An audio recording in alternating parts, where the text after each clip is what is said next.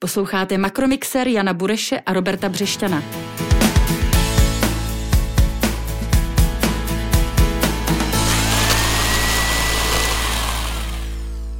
Je tu další díl našeho ekonomického podcastu Makromixer. Zdravíme vás my dva, Robert Břešťan, šéf reaktor serveru Hlídací pes Ork a kolega. Honza Bureš, hlavní ekonom Patria Finance. Dobrý den. Dnešním hostem je nový viceguvernér České národní banky Jan Freit. Jako vždy v našem podcastu, ale nejprve tři aktuální ekonomické dotazy tady na Honzu. Česko je už oficiálně v recesi, což, eh, abych se ukázal, jak jsem chytrý, znamená, že jsou dva mezikvartální poklesy HDP v řadě. Eh, jak ta recese bude ještě dlouhá, Honzo, asi? Já věřím, že by nemusela být příliš dlouhá. Ukazuje se minimálně podle některých předstihových ukazatelů, že ta situace eh, se může stabilizovat minimálně a eh, trošku tomu nahrává i vlastně lepší vnější prostředí za mě. Eh, máme tady, a o tom jsme se bavili už minule, vlastně překvapivě teplou zimu, lepší situaci na energetických trzích a to je něco, co bude asi pomáhat dohromady například s rychlejším otevíráním se Číny, exportně exportně eh, orientovanému průmyslu. Ehm, a do toho ta spotřeba domácností, která padala už vlastně několik kvartálů v řadě, tak v některých komponentech už takzvaně nebude mít podle mého názoru kam padat. Když se díváme na mm, jako velice prudké propady spotřeby například potravin, těch základních eh, statků a služeb, tak eh, tam si myslím, že v určitou chvíli se to jednoduše zastaví. No nějaký mm, problém to ovšem samozřejmě indikuje. Dá se říct, které sektory trpí teď nejvíce? Hmm. Tak eh, bez zesporu je to, je to možná o něco lepší, než jsme eh, očekávali třeba 3-4 měsíce naspátek, ale máš pravdu, že ta situace není rozhodně nějak nadmíru růžová. Když se podíváme na to z té nabídkové strany, ze strany těch výrobních sektorů, tak bez zesporu tady pořád vlastně ty energeticky hodně náročné sektory, jako je zpracování kovů, jako je chemický průmysl, tak zažívají poměrně těžké časy. Stejně tak, když se díváme na ty stěžení, eh, na ta stěžení odvětví jako automotiv, tak je vidět, že ta situace v těch subdodavatelských řetězcích se sice vylepšila, ale není určitě normální a o tom svědčí ostatně i poslední zprávy ze Škody Auto, která na konci ledna oznámila další nutnost vlastně eh, rušení eh, určitých směn. To se vlastně týká zase těch čipů, o kterých jsme tady už ve dřívějších makromixerech eh, mluvili. Možná jestli pár slov eh, k tomuhle. Eh, já jsem třeba myslel, že ten čipový hladomor už je dávno za námi. Zdá se, že tedy ne. Ono to tak vypadalo ke konci roku. Ty zprávy z automotivu byly pozitivní, ale teď na začátku nového roku se zdá, a není to jenom případ Škody Auto, ale i ostatních výrobců, že přece jenom ty problémy budou mít trošku delší persistenci a nemusí se jednat vždy pouze o ty zmiňované polové vodiče, můžou to být i jiné subkomponenty v těch subdodavatelských řetězcích, které chybí. Ještě třetí téma inflace, o kterém tady bude dnešní makromixer z velké části s panem Freitem. Eh, ta v lednu eh, dosáhla eh, vlastně, nebo dosáhla blízkosti zářijových vrcholů, těch 17,5%. Když to tedy je vrchol, pokud to je vrchol, čeká nás už pouze sestup? Dobrá otázka. Já možná tady se nebudu pouštět do nějakých dalších odpovědí, protože to skutečně bude téma pro našeho hosta primárně. Já věřím tomu, že už by jsme měli být vlastně za vrcholem, měl by nás čekat sestup, ale ten sestup bude velice pozvolný. Očekávám značnou persistenci, setrvačnost v té jádrové inflaci a myslím si, že i z tohohle z toho důvodu ta letošní inflace ještě celkově bude poměrně vysoká. Dobře, eh, díky. Takže teď už k našemu hostovi a já ti dám slovo, abys ho představil a vlastně zahájil eh, Makromixer, druhou část. Makromixer. Tak my vítáme v Makromixéru viceguvernéra České národní banky, pana profesora Jana Freita. Dobrý den a vítejte. Dobrý den. Dobrý den. Tak nelze začít eh, jinde než u té zmiňované inflace. My tady máme poslední lednové číslo 17,5%, které eh, skončilo, jestli jsem si všiml správně, relativně blízko vašeho odhadu, nebo odhadu, který eh, byl zveřejněn s poslední prognózou. Přesto je tam něco, čím vás to lednové číslo překvapilo? To číslo je víceméně stejné a je možná trochu nižší ale není to podstatné. V zásadě ty informace, které jsou eh, v tom čísle a v těch součástech toho čísla obsaženy, eh, jsou v souladu s našimi odhady. Je tam možná trochu eh, výraznější pokles nebo menší přírůstek jádrové inflace. Na druhé straně tam vidíme určité cenové okruhy, například ohledně některých služeb, kde ten růst je trochu rychlejší, ale v souhrnu to skutečně to číslo je tam, kde jsme očekávali a potvrzuje ty předpoklady, které jsme měli. Můžu jeden takový mediální dotaz eh, v tom smyslu, že v médiích se psalo o tom, že, eh, že ten skok eh, inflační je do značné nebo do jisté míry způsoben, řekněme, statistikou. Že před koncem loňského roku se trochu uměle ta inflace snížila tím, že statistici započítali nějakým způsobem trochu jinak. Abych to zjednodušil, vládní podporu energií v podobě odpuštění poplatků za obnovitelné zdroje a úsporný tarif. Hraje tohleto roli, že vlastně ten statistický trošku statistické zakouzlení?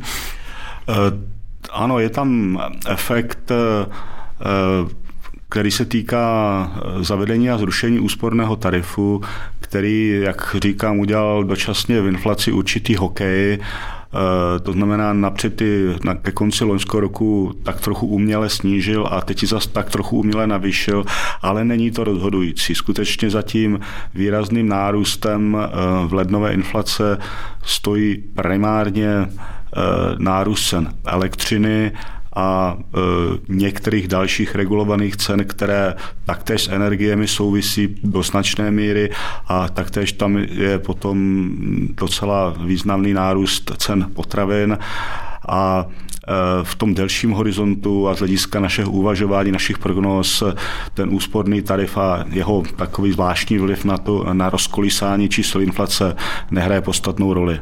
A není to přece jenom špatně, jak se říká, uměle zvýšit, uměle navýšit, přece jenom to číslo inflace pro řadu lidí, pro analytiky, pro běžnou veřejnost celkem e, citlivá záležitost?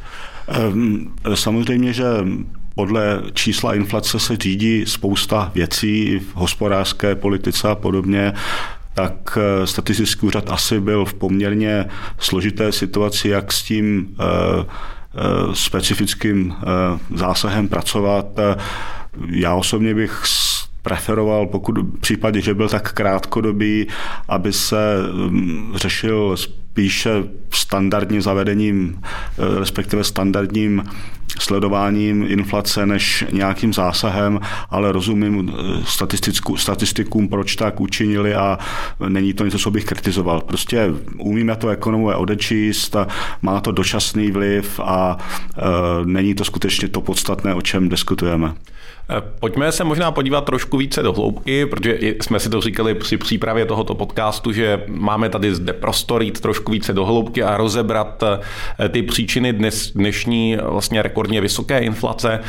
Eh, chápu to tak, že zpočátku, chápu to tak správně, že zpočátku vlastně jsme pozorovali nějaký poměrně výrazný energetický šok nebo šok v cenách dovozu, který tlačil vlastně nebo postupně se nám přenesl do té spotřeby spotřebitelské inflace, ale v tuto chvíli, když se dívám do spotřebitelského koše, tak vlastně nad 9% eh, meziročně nám zdražuje více jak 70% položek v tom spotřebitelském koši. Jak byste označil vy v tuhle tu chvíli tu povahu té inflace, které čelíme? Je to stále ještě ta dovážená inflace, anebo je to už velice široký fenomén eh, z velké části i doma vyrobený, řekněme? Je to určitě jev, který souvisí eh, jak eh, s určitými eh, efekty, které přišly ze zahraničí, včetně nárůstu cen dovozu a nárůstu cen energie a některých surovin, ale je to taktéž jev, který rozhodně souvisí s poměrně silnou poptávkou jak globální, tak domácí. Eh, je nutno připustit, že jsme skutečně trochu podsedili v centrálních bankách, jak moc eh, kombinace velmi uvolněných měnových politik a velmi expanzivních fiskálních politik, jak velký prostor eh, vlastně pro nárůst jsem vytvořili. To znamená, když to zjednoduším těmi slovy starších ekonomů, tak příliš velké množství nových peněz honilo relativně omezené množství zboží a služeb a možná jsme trochu podcenili, jak tento e, faktor, že najednou se do té ekonomiky dostal hodně peněz nebo prostě zdrojů, které pak lidé chtěli utratit nebo něco s nimi provést, aby nestráceli hodnotu, tak jakým způsobem to může vytvořit určitý inflační šok. Není to něco, co způsobí Eh, dlouhodobou inflaci se trvalou s vysokem, vysokou pravděpodobností, o tom bych velmi pochyboval, ale je to něco, co nezmizí ve, během několika měsíců a i při přísných měnových politikách bude trvat eh, nějakou dobu, než eh, se vlastně ten efekt té, taková ta akumulovaná síla, která hnala inflaci, až, až vyprchá, až eh, prostě nějakým způsobem eh, eh, zanikne. Hmm. To se dostáváme k další zajímavé otázce a to je inflační výhled. Já když vlastně čtu i na tom trhu prognózy inflační, tak pro ten rok 2023 se až tolik neliší, ale pro ten rok 2024 tam je vlastně za mě velká otázka, k jakému číslu se budeme vracet. Vy jste z mého pohledu vlastně relativně optimističtí pro rok 2024. Věříte, že už vlastně na začátku eh, roku se inflace bude pohybovat poblíž toho dvouprocentního cíle. Jak moc jste si uvnitř bankovní rady jistí tímto číslem, tímto výhledem? Eh, obecně eh, jsme v posledních letech měli docela problém v ekonomické komunitě prognozovat něco, co je v horizontu delším než polovina roku a je nepochybné, že eh, rok 24 je eh, docela v mlze, eh, mnohem větší než tu, kterou vidíme dneska občas kolem nás. Samozřejmě mohou nastat jevy, které jsou mimo naši kontrolu, které tu inflaci mm, zvednou na 2%, třeba i výrazněji, a naopak mohou nastat jevy, které ji srazí i výrazněji níže. Je třeba si uvědomit, že eh, modely, které Česká národní banka a další centrální banky, které cílují inflaci používají, tak mají přirozenou tendenci v tom delším horizontu inflaci táhnout k inflačnímu cíli. To je vlastně eh, do jisté míry technická záležitost. Ale samozřejmě eh, my v České národní bance naši analytici, naši experti otrocky nesledují čistě modelové procesy, ale dodávají do, toho, do té naší prognózy řadu expertních úvah a analýz, které stojí mimo samotný model. A i z těch vychází, že i za konzervativních předpokladů inflace výrazně poklesne k těm velmi nízkým jednočíselným hladinám a těžko se nám hledá s výjimkou, dejme tomu, dynamic poměrně stále silného trhu práce něco, co by tomu mělo bránit.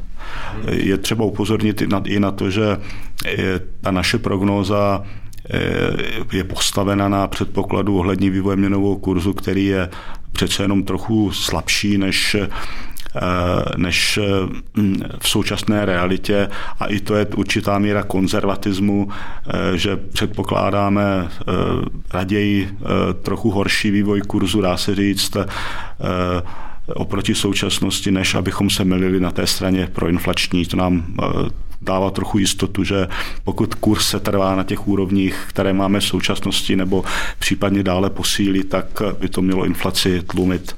A jste i, řekněme, podobně obezřetní, když se tý, bavíme třeba o předpokladu ukotvených inflačních očekávání, nebo jsou ty ukotvená, ta ukotvená inflační očekávání stále pro vás vlastně něčím, na čem Eh, ty modelové výstupy eh, eh, sekce měnové stojí. Je ten, je ten předpoklad tam stále vlastně přítomen, když si čteme poslední prognózu i alternativní scénář. Je to něco, s čím pracujete? Ukotvená inflační očekávání jsou jednou z klíčových součástí těch modelů, se kterými centrální banky dneska pracují a bez, bez toho předpokladu Eh, eh, by nám eh, ty naše analýzy pravděpodobně tak trochu explodovaly. Ale je prostě jasnou skutečností, že my nejsme schopni spolehlivě měřit inflační očekávání a nemůžeme si být nikdy zcela jistí, zda jsou plně ukotvena, ale může nám samozřejmě pomoci pozorování ekonomických procesů. Pokud by nebyla ta inflační očekávání ukotvená, tak by řada lidí dnes si běžela rychle půjčit na nákup bytu či domů, aby aby prostě se ochránili nákupem nemovitosti před inflací, nebo by nakupovali nějaké zboží ve vyšším rozsahu zboží dlouhodobé spotřeby. E, nic takového nevidíme. Naopak jsme to viděli zejména v roce 2021, kdy evidentně lidé utíkali e, e, si půjčit tedy na nákup nemovitosti a pravděpodobně nemalá část z nich to dělala právě z obav o, z nárůstu inflace. Tehdy se to neoznačovalo za inflační očekávání, já sám jsem to označoval za strach z inflace, ale evidentně to bylo, to bylo určité vodítko e, i pro nás, že jsme možná to měli přikládat určitou váhu větší, než jsme přikládali, že skutečně ta inflační očekávání se odkotvovala. A, a je zajímavé, že v té době nikdo nikdo eh, o inflačních očekáváních moc nemluvil, ale možná bychom si přece jenom v té naší eh, branži měli tak trochu posypat popel na hlavu. Vy jste zmiňoval vlastně tu nějakou evidenci z ekonomiky, která hovoří vlastně ve prospěch spíš toho, že ta inflační očekávání jsou ukotvená. Když bychom na druhou stranu ale se podívali například na teď souběžný, když to vezmeme, máme spoštěná data za třetí kvartál, vlastně Eh, tendenci zrychlující se dynamiky nominálních mest eh, a na nárůstu ziskových marží podniků. Není, to, není tohle naopak eh, vlastně zase trošku ten varovný prst, který v kombinaci s tím, že nevidíme nějak extrémní nárůst míry nezaměstnanosti, a stabilizaci spotřebitelské nálady. Není tohleto, tohleto zase ta doprovodná evidence, která by mohla říkat pozor, tady, tady může být do budoucna problém?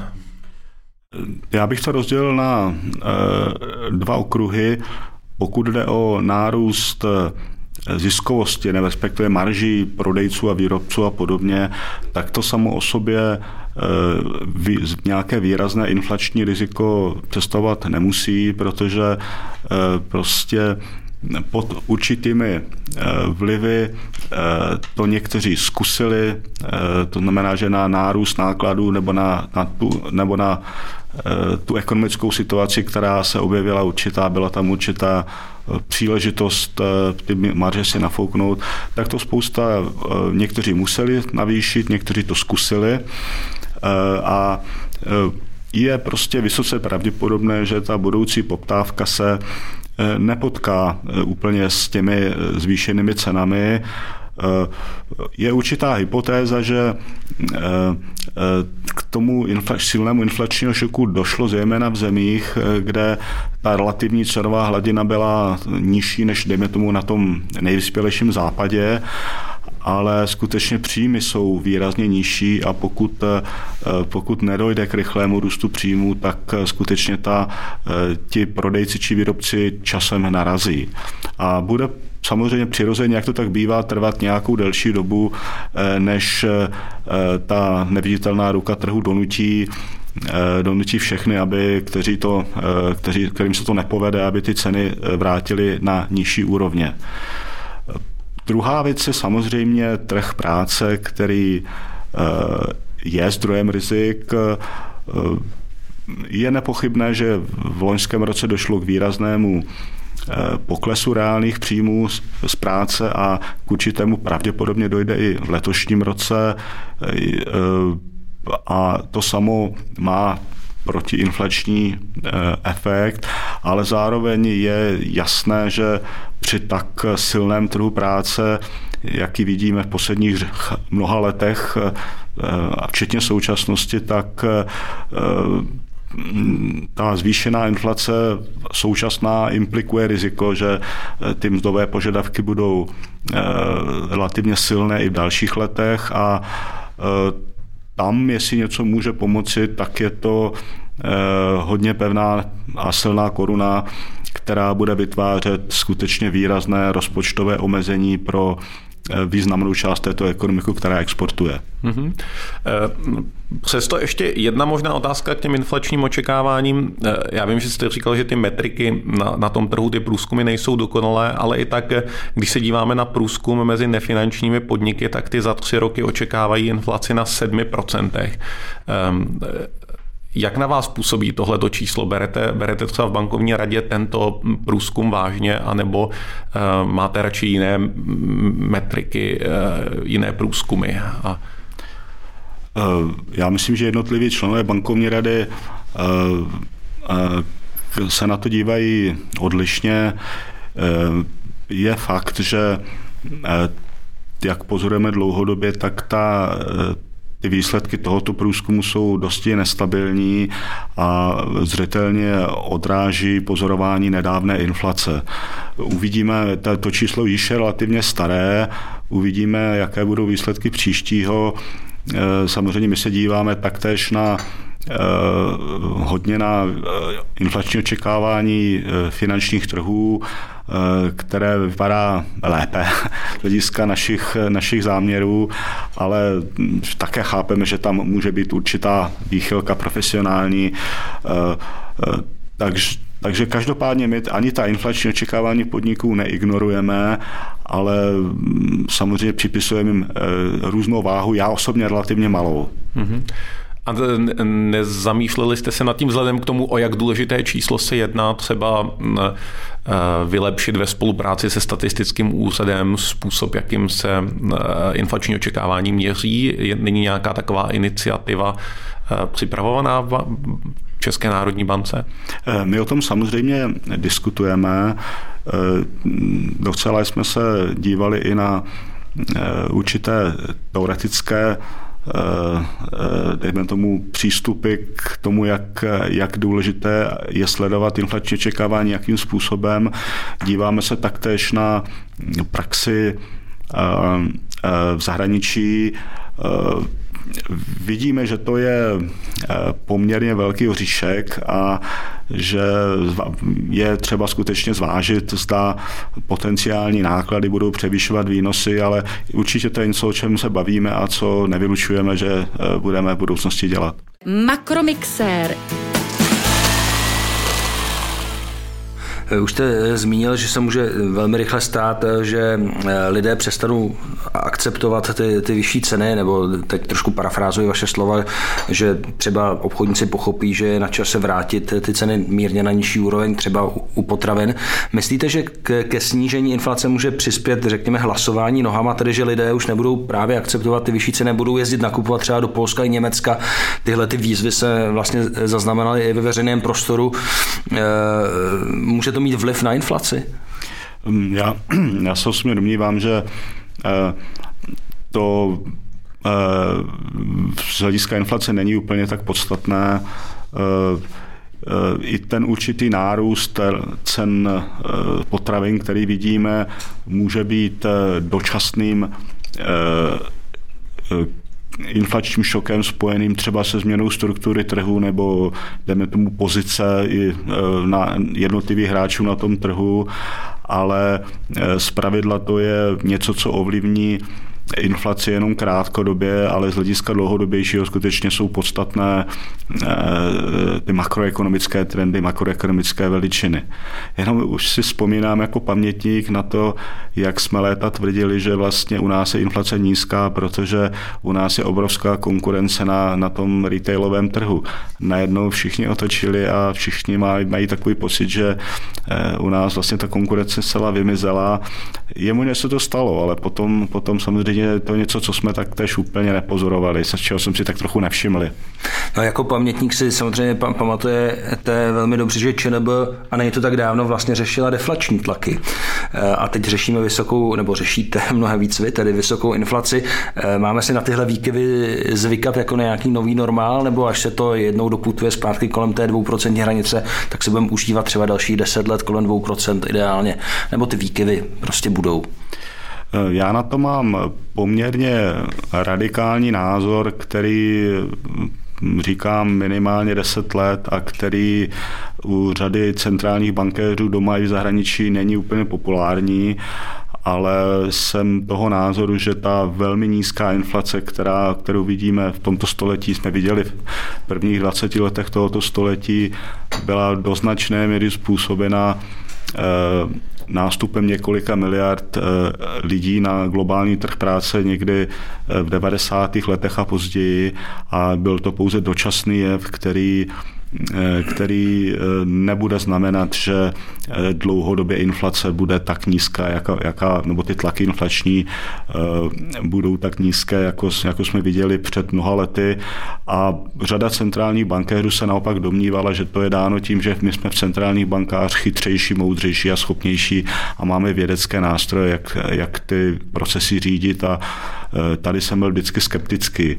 Takže já se vlastně domnívám, že globálně ta, ty, vel, ty velmi nízké inflační tlaky, které jsme viděli, jdeme tomu na začátku století nebo později, byly způsobeny částečně globalizací, pak nějakými recesemi a finančními krizemi, ale každopádně dále bych na to nespoléhal, protože eh, pravděpodobně na tom skutečném globálním tour práce těch lidí bude spíše ubývat, než než přibývat a zároveň evidentně vidíme globálně, minimálně v západních ekonomikách, poměrně jasné eh, oligopolizační tendence, eh, které eh, rovněž nepřispívají k tomu, aby aby ty inflační tlaky byly, byly nízké dlouhodobě. Rozumím tomu dobře, že tedy za tu dlouhodobě nízkou inflaci z prvních 20 let tohoto století můžeme děkovat Číně?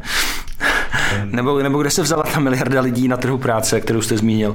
Tak je třeba si uvědomit, že po roce 89 nebo a tak dále nastoupila skutečně na ten globální trh práce nejenom Čína a některé azijské země, které mají navíc silný populační růst, případně Indie, ale taktéž střední a východní Evropa, což bylo poměrně velká masa lidí, která se najednou prostě zapojila minimálně v Evropě do toho výrobního řetězce a najednou se přestalo stávat to, co jsme viděli v 70. 80. letech v západních ekonomikách, jakmile se ta ekonomika rozjela, tak eh, směrem nahoru, tak eh, okamžitě velmi rychle eh, si byli schopny odbory vyboxovat vyšší mzdy a to pak vytvářelo ty spirálovité pohyby. Tyto věci de facto v těch 90. letech eh, i díky možnosti relokace nebo dovozu z dalekých, eh, levnému dovozu z dalekých zemí tyto, tyto procesy velmi utlumily. Ale je mož samozřejmě vidět, že nic netrvá věčně a ta ekonomika prostě se, se změní s tím, jak se mění to globální okolí. Už jste zmínil, že už leco vzpamatujete, tak já, já, já připomenu, že vy jste už jednou členem bankovní rady byl v letech 2000 až 2006, což teda e, mě vlastně napadlo, že vás jmenoval Václav Havel, což je možná docela hezký zářez do životopisu. E, ale vy jste v ČNB zůstal vlastně po celou tu, tu dobu, nyní jste čerstvě viceguvernérem. Můžete, nebo přemýšlíte vůbec o tom, jak se od té doby nebo za těch 20 plus let změnila česká ekonomika, potažmo i politika politika České národní banky tehdy, když jste nastupoval poprvé a třeba teď?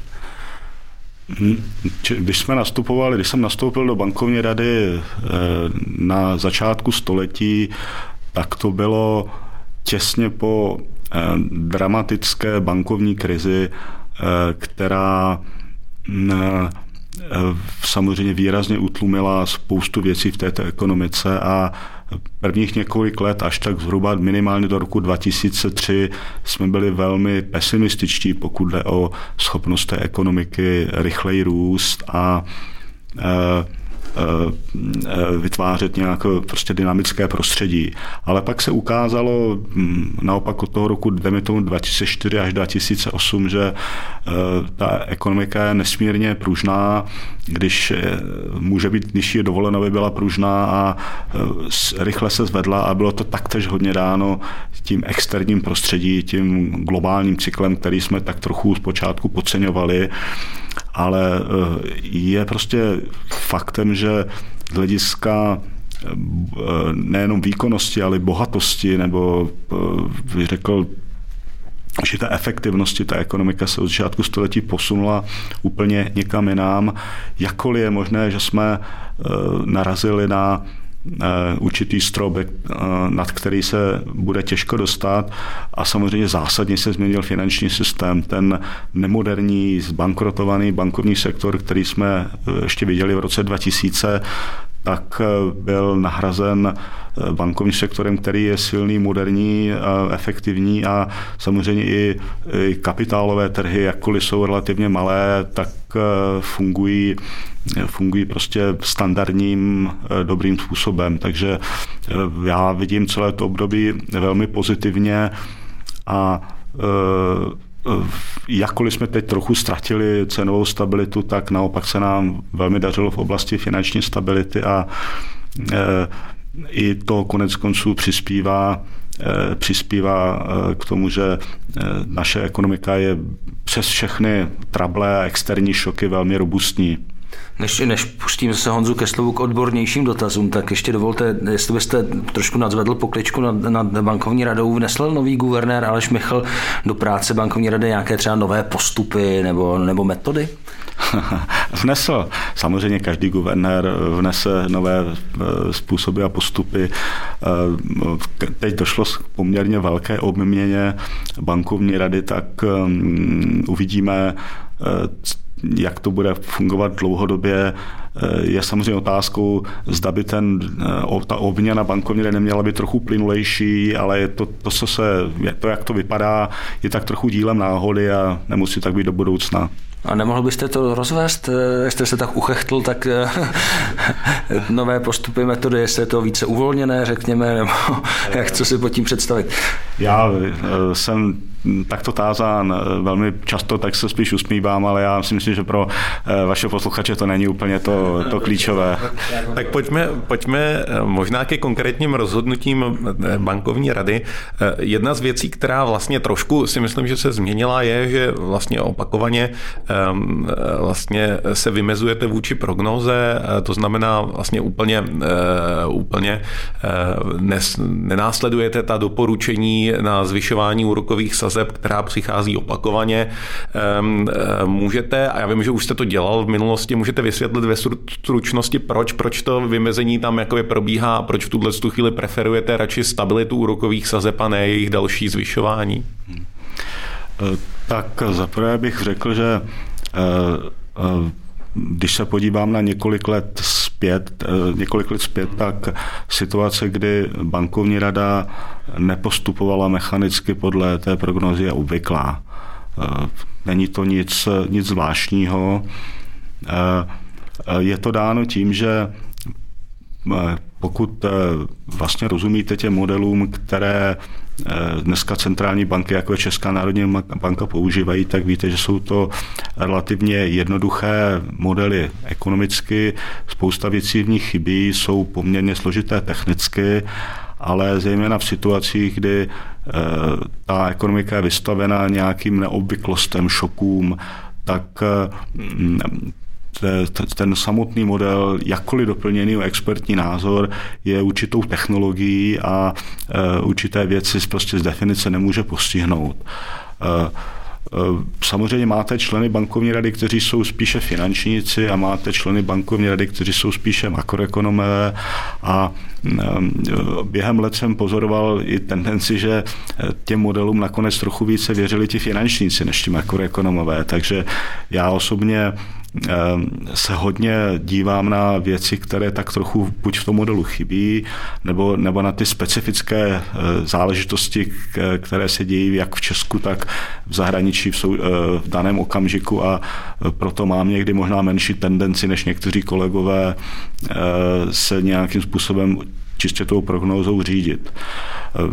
Já jsem upřímný a mám to ve svých prezentacích a nebo nějakých publikacích a eh, zjevně za určitý problém těch přístupů, které používáme, považuji to, že dokud není inflace výrazně vzdálena od cíle, tak eh, ta technika, ta technologie, kterou používáme, víceméně neumožňuje říci, že v té ekonomice se odvíjí, vyvíjí výrazné inflační či deflační tlaky protože by to, by to bylo v rozporu s tou technologií. A e, to je to je něco, co asi bude muset nějak v centrálních bankách trochu opravit, začít používat možná další škálu metod, která nám toto riziko riziko omezí protože je zjevné, že, jsme, že se v těch našich ekonomikách západních generoval některých výrazný inflační potenciál, ale dokud ta inflace byla nízká, blízko cíly, jakkoliv u nás byla často nad cílem, tak víceméně nám ty technologie nenaznačovaly, že se rodí nějaký větší problém. Byl no? nepozorovaný. Tak, tak, byl skryt. Makromixér. Eh, dobře, eh, takže eh, říkáte, že to je něco vlastně, na co si budeme muset zvykat, takové to vymezování se vůči, nebo trošku jako aktivnější vymezování se vůči, vůči ne, prognóze, která jednou za kvartál přijde. Přesto ještě směrem k tomu vlastně volání té prognózy po vyšších úrokových sazbách, my jak jsme se tady bavili o tom, že to je celé podmíněné stabilníma nebo dobře ukotvenýma inflačníma očekáváníma, firma. Je otázka, jak moc si tím můžeme být v tuto chvíli jistí. Ne, ne, ne, ne, nebyly v bankovní radě i hlasy, které by eventuálně volaly potom eh, zvyšovat eh, ty sazby. Když teď se dívám na poslední prognozu, tak ta, ten hlavní scénář ukazuje k 8%. Eh, třeba ještě daleko výrazněji, protože by tam panovala obava nad tím, že ta inflační očekávání nejsou, nejsou, nejsou dobře ukotvená? No, určitě je to vlastně ta klíčová debata, kterou bankovní rade eh, po nějakou dobu vedeme. Část členů bankovní rady se skutečně obává toho, že eh, ta inflační očekávání mohou být odkotvena a eh, bez toho, abychom výrazně sazby zvyšovali, tak můžeme ztratit svou kredibilitu do jisté míry v boji proti inflace a to nám pak způsobí způsobí eh, vlastně dlouhodobější problém eh, dostat inflaci níže a pokud tak budeme chtít, tak budeme muset být dlouhodobě velmi razantní. Já úplně toto nespochybnuju, jako považuji to taktéž osobně za určité riziko, Eh, na druhé straně já se dívám skutečně hodně na to, co v modelu není a to jsou, to jsou úvěrová, úvěry banky a podobně a eh, z tohoto titulu se mi jeví to, že eh, ta politika funguje a působí, jak má, jakkoliv to, to působení možná není tak rychlé, jak si mm, ten náš eh, model představuje, eh, ale, ale myslím si, že to skutečně funguje. Eh, je zjevné, že ty úrokové sazby korunové, které ovlivňujeme, tak ty v těch svých segmentech působí velmi efektivně. To znamená, že klíčový segment úvěrování pro banky, to jsou úvěry na bydlení, vykazuje známky určitého zamrznutí, ta tempa růstu celkových úvěrů pomalují a budou zpomalovat dále poměrně výrazně. Rovněž spotřebitelské financování určitě není něco, co by tady vytvářelo jakékoliv eh, inflační tendence a samozřejmě korunové úvěry eh, de facto mm, jdou, to, ty nové jsou relativně slabé. Takže to působí. Eh, samozřejmě opaku dál, evidentně je vidět, že ta úroveň úrokových sazeb, kterou tady máme, je e, něco, co rozhodně ne, nevede k oslavování koruny, ale naopak. To znamená, že i z toho titulu ty sazby jsou, jsou relativně vysoké a e, pokud e, bude rozumná i fiskální politika, alespoň jakkoliv slyším dnes řadu kritických hlasů, tak si myslím, že stále relativně rozumná je, tak eh, nevidím nic moc, co by nás mělo eh, zásadně odtrhnout od toho, abych od, od té, od, že skutečně ta inflace eh, se postupně sníží. Eh, protože hold nebude mít úplně nějaké zásadní zdroje. Je tady něco eh, za vás, co byste ještě řekl, že by bylo takovým prostě překvapením eh, výrazným, že by vás to ještě přimělo k zvýšení úrokových sazeb? A jak vás tak ještě poslouchá možná doplňující otázka, když už by na to eventuálně mělo dojít, bylo by to zvýšení mírné, anebo už by to překvapení muselo být natolik výrazné, že byste se rozhodli skutečně zásadně potom zvýšit ty úrokové sazby. Hm, předpokládám, že 25 nebo 50 bodů nahoru už by při těchto těch úrovních nic moc zásadního neměnilo. Je to tak, při těchto úrovních 25 bodů no 50 ovlivňuje primárně oček, nějakou víru, kredibilitu. To, to já nespochybnuju, že prostě ten, ten zásah i třeba ten malý by mohl někoho přesvědčit, že to skutečně myslíme vážně nebo vážněji, než si myslel. Nicméně z hlediska samotných procesů ekonomických, tak to není eh, nějaké malé zvýšení, není něco, co by mělo mm, předpokládatelný silný efekt. Eh, to, co mě samozřejmě může mm, přimět, abych eh, podporoval třeba i výraznější zvýšení úrokových sazeb, je primárně otočení vnímaného nebo skutečného vývoje, vývoje v zahraničí. To znamená, pokud by se ty zahraniční ekonomiky opět rozjeli, třeba i z důvodu toho, že ty centrální banky nakonec eh, nepůjdou, nebudou dále zpřísňovat měnovou politiku, nebo že bude pokračovat nějaká silná fiskální expanze v Evropě. A pokud by to vlastně ukazovalo, že ten náš trh práce eh, se vlastně nejenom neutlu, nepřestane přehřívat, eh, nebo respektive neochladí, ale naopak se začne ještě více přehřívat, tak to je samozřejmě potom asi důvod eh, k, nějaké, k nějakému razantnějšímu opatření, ale zároveň je třeba uvědomit, že v takové situaci by to, by to byl boj, který by měl oběti, které by byly možná ty nevinné. Jako, jo, že to eh, prostě hold eh, korunové úrokové sazby často čerpají menší české podniky, nebo hypotéky mají středně příjmové domácnosti a samozřejmě pokud by se přesunuli z úrokové sazby hypotéky, kterou mají ve výši 3% na 7 nebo 8%, tak si asi umíte představit, jaký by byl ten dopad dopad do jejich rodinných rozpočtů. Jo? To znamená, to by bylo velmi, velmi drastické opatření a tady je třeba vážit eh, ta rizika, která, která existují. Mm-hmm. Tady no, vlastně, když bych to, možná ještě jedna věc k těm vlastně proinflačním rizikům, které zmiňuje například váš kolega guvernér Aleš Michl, velice často mluví o tom, eh, že třeba eh, zajistit uměřený růst mest, co ještě pro vás směrem k tomuhle tomu riziku, co, co je to ten správný růst mest v tuto chvíli? Protože ta dynamika mest, za mě je to hodně o nějaké přetahované mezi zaměstnanci, zaměstnavateli a pokud by, pokud by mzdy třeba zrychlily, ale bylo to na úkor ziskových marží podniků, tak se nic až tak zase zásadního neděje, jestli se nepletu. Jak se na to díváte? Hmm, tak pokud eh, dojde k relativnímu nárůstu eh, mest oproti eh, příjmu podniku, tak to bude návrat k takové přirozenější situaci. To si myslím, že to, co vidíme v současnosti, je spíše dočasné. Já osobně samozřejmě velmi rozumím tomu eh, těm úvahám o nějakých souvislostech růstu mest a, a produktivity. Eh, makroekonomické je pro mě spíš důležité, jak se budou vyvíjet eh, mzdy a disponibilní příjmy domácností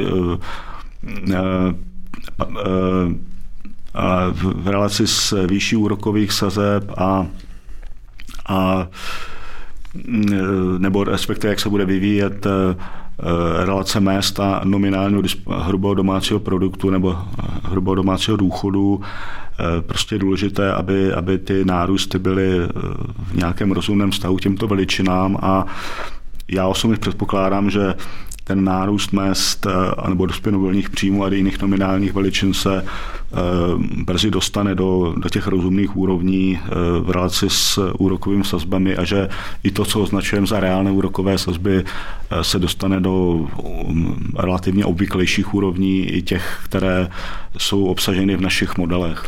Takže těch 8,5%, co tam máte zhruba v tuhle chvíli v prognoze, to je pro vás vlastně ještě eh, snesitelné, není to, není to žádný problém, když by to bylo, dejme tomu, přes 10%, je to, je to něco, co by...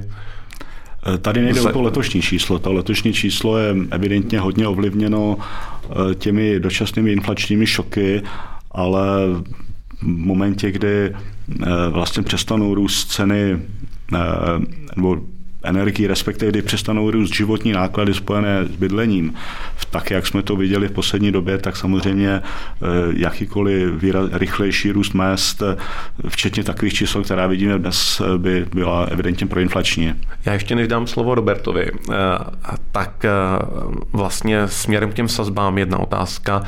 Trhy v tuhle, my jsme se sice bavili o tom, co by se muselo stát, aby úrokové sazby ještě rostly, ale trhy v zásadě v tuhle chvíli spíše už se soustředí na to, kdy očekávat první pokles úrokových sazeb. Eh, tam v počátku roku byly ty sázky relativně agresivní už na pokles v první polovičce eh, sazeb v první polovičce roku částečně nám to tam ještě zůstává. Ehm, považujete vy něco takového, kdyby se měla naplňovat ta vaše prognóza takhle ona se nebude naplňovat, protože vy nezvyšujete úrokové sazby, ale dejme tomu ten alternativní scénář, tak je to něco, něco eh, realistického, nebo eh, se máme spíš připravit na nižší sazby až ke konci tohoto roku? Mm, já jsem psychicky trochu ovlivněn eh, dlouhým obdobím, kdy jsem byl ve funkci šéfa finanční stability, takový, takový, takové povolání znamená, že člověk je tak trochu paranoidní, dívá se hodně na rizika, a je velmi konzervativní, to znamená raději vidí ty černé scénáře, než, než ty mm, evidentně více pravděpodobné. Snažím se od toho odpoutat. Ale než ne úplně mi to jde zatím. Já bych tady byl velmi opatrný ve slibování, uh, slibování uh, nějakého rychlého poklesu úrokových sazeb. Prostě ta situace je nejasná. Vidíme, že ty inflační tlaky jsou relativně silné i v těch západních ekonomikách. To, co mě trochu skutečně straší, je, je to, že zejména evropské centrální banky prostě nebudou jsem ochotný jít s těmi sazbami výrazně výše a e, případně americký Fed, že se dostanou pod tlak e, jak z hlediska fiskální politiky nebo kapitálových trhů nebo jiných aspektů a že prostě bude tendence si říct a my tu poptávku nebudeme tlumit, protože prostě si myslíme, že inflace nakonec vymizí. A pak samozřejmě se dostaneme my tady do relativně složitější situace a můžeme být překvapeni e, i na té proinflační straně, ale na druhou stranu samozřejmě já jsem připraven být flexibilní, pokud uvidíme, že eh, se situace změnila natolik, že ty inflační tlaky jednoznačně slábnou a, a prchají z té ekonomiky ven, tak není důvod eh, ty sazby držet na až tak vysoké úrovni, jaké máme v současnosti. Eh, jakkoliv osobně říkám, že spíše preferuji eh, držet ty sazby na úrovních ve stavu k inflaci nebo růstu příjmů, hm, které budou přece jenom přísnější, než jsme, co jsme viděli, dejme tomu, v předchozích deseti letech. Tady možná ještě úplně poslední věc, Robert, než ti dám, protože mě napadá úplně automaticky jste mi nahrál na to delší období, na které se samozřejmě odpovídá, nebo předpovídá se to daleko hůře, ale mm, i z vašich vlastně rozhovorů, e, z výroků e, guvernéra jsem pochopil, že to, k čemu se chceme vracet, je potom nějaká dlouhodobě možná vyšší úroveň úrokových sazeb, než na kterou jsme byli zvyklí v té uplynulé dekádě. I to asi trošku souvisí s tím, e, jak jste mluvil o tom, že příliš nevěříte k tomu, že se budeme vracet do nějakého deflačního prostředí, spíše do prostředí, ve kterém ta inflace tak s námi jako trošku větší problém zůstane delší dobu. Eh, jaka, jaké je to takové dlouhodobé číslo, ke kterému vy z pohledu sazeb jako eh, rovnovážnému číslu byste se upínal v tuhle tu chvíli? Jsou to pořád nějaká, řekněme, 3%, 1% reálná sazba, 2% inflační očekávání? Um. Já bych byl velmi rád, pokud bychom se alespoň vrátili teda k tomu, co konec konců je obsažen v našem modelu, to znamená, že máme u tu krátkou sazbu reálnou 1% a k tomu ty 2% eh, eh, eh, očekávané inflace. s tím, že já se samozřejmě hodně dívám i na delší sazby, které jsou mm, podle mého názoru možná důležitější než ty krátké sazby a ve vyspělých ekonomikách se stabilní nízkou inflací prostě jsou stovky let běžné sazby Eh, nominální kolem, mezi kolem 4-5% a eh, je to asi něco, co eh, je docela normální, takže pokud bychom se měli vrátit k normálu, tak si myslím, že to je asi to, to jsou asi ty úrovně, které, které bych považoval za adekvátní. Jakkoliv svět je zasahován v, samozřejmě řadu let sérii šoků, které to mohou vést nahoru a dolů, ale eh, pokud se nám podaří tedy držet eh, udržovat cenou stabilitu v těch ekonomikách, tak si myslím, že to jsou tyhle úrovně sazeb jsou eh, pro tu ekonomiku smysluplnější než, než ty, které jsme viděli v předcházející dekádě. Makromixér. Než se teda na úplný závěr dostaneme ke kurzu koruny, protože čas už eh, pokročil, eh, tak eh, ještě bych se vrátil k poměrně nenápadné zmínce vaší o fiskální politice. Já jsem z toho pochopil, že se díváte na ty rozpočtové deficity vlády poměrně schovývavě, že nemají takový vliv na inflaci. Chápu to dobře. Respektive ono to i částečně plyne ze zápisu z poslední rady ČNB, že někteří z vašich kolegů, možná i vy, tedy nepovažují rozpočtovou politiku za tak výrazné proinflační riziko. Hmm. Tady nejde o to, že bych eh, se nedomníval, že ty fiskální deficity nepřispívají k inflačním tlakům, zejména pokud jde o to minulé období, tak eh, tomu tak bez pochyby bylo. A eh, samozřejmě určité pro inflační působení ty deficity mají i v současnosti. Nicméně, když se podíváme na potenciální nárůst nebo poklesy inflace, tak ta současná, ten současný charakter infla, eh, fiskální politiky eh, minimálně neznamená, že by ta inflace, kterou očekáváme, měla nějak akcelerovat. To znamená, není to něco, co přispívá k utlumování inflace ani k nějakému zrychlování. Eh, proto já říkám, že to považuji za stále relativně rozumné to, že bychom si přáli, aby eh, se strukturální deficit výrazně snížil a aby nám pomohl v dosahování cenové stability, to je jednoznačné. Ale eh, říkám, ne, jsem alespoň rád, že to je tak, jak to je v současnosti. Hmm. Tak možná úplně, na úplný závěr dvě, tři, čtyři otázky ke kurzu koruny. Ke kurzu koruny, protože my tady samozřejmě vždycky si s Robertem připravíme celou řadu zajímavých otázek a nikdy je nestihneme úplně všechny projít. Tak, eh, ale kurz koruny určitě bychom ještě rádi zvládli. Ten bez zesporu překvapil velkou část trhu na začátku roku tím, jak koruna poměrně výrazně posílila. Je to za vás v tuhle chvíli už nějaký problém pro dynamiku české ekonomiky, Eh, pro konkurenceschopnost českého exportu, to, kde se ta eh, koruna pohybuje, zvláště relativně vůči regionu, anebo to vnímáte opravdu jako čistě pozitivně, jako koruna je skvělý, dobrý pomocník v boji proti inflaci? Eh, vnímám to pozitivně a za žádný velký problém pro ekonomiku to nepovažuji. Pokud máme trochu času, tak bych vlastně uvedl, že vlastně v době mého působení v bankovně na začátku století jsme byli eh, vystaveni relativně nečekanému rychlému zhodnocování. Exportéři nám nadávali, vypadalo to, občas jsme se tomu snažili bránit, nicméně do dvou let eh, se exe ekonomika sama přizpůsobila. To znamená... Já bych vsunul, já jsem si přečetl, že v roce 2000, tam se to někde připomíná, byla euro za 36 korun, což je dnes teda úplně nepředstavitelné. Je to tak, exportéři nebo výrobci pochopili, že hold eh, nebudou moci zvyšovat mzdy tak rychle, ale zároveň zaměstnanci pochopili, že eh, hold část, toho, část té rostoucí kupní síly bude doručena přes eh, silnější korunu a to pomáhalo nízké inflaci. To znamená, že samozřejmě to ne, pokud koruna bude lehce zhodnocovat, jako tomu bylo v minulosti, tak to nebude znamenat ztrátu cenové konkurenceschopnosti, protože eh, se ty firmy se adekvátně přizpůsobí eh, ve svém zdové či jiné politice. Takže já si myslím, že eh, toto, toto není něco, co je dlouhodobým problémem, naopak je to něco, co přispívá k cenové stabilitě, jakkoliv samozřejmě zpočátku a v určitých obdobích to pro mnohé může být velmi nepříjemné a samozřejmě mnohým to taktéž umožní najít vyníka své současné situace jiného, než jsem já sám.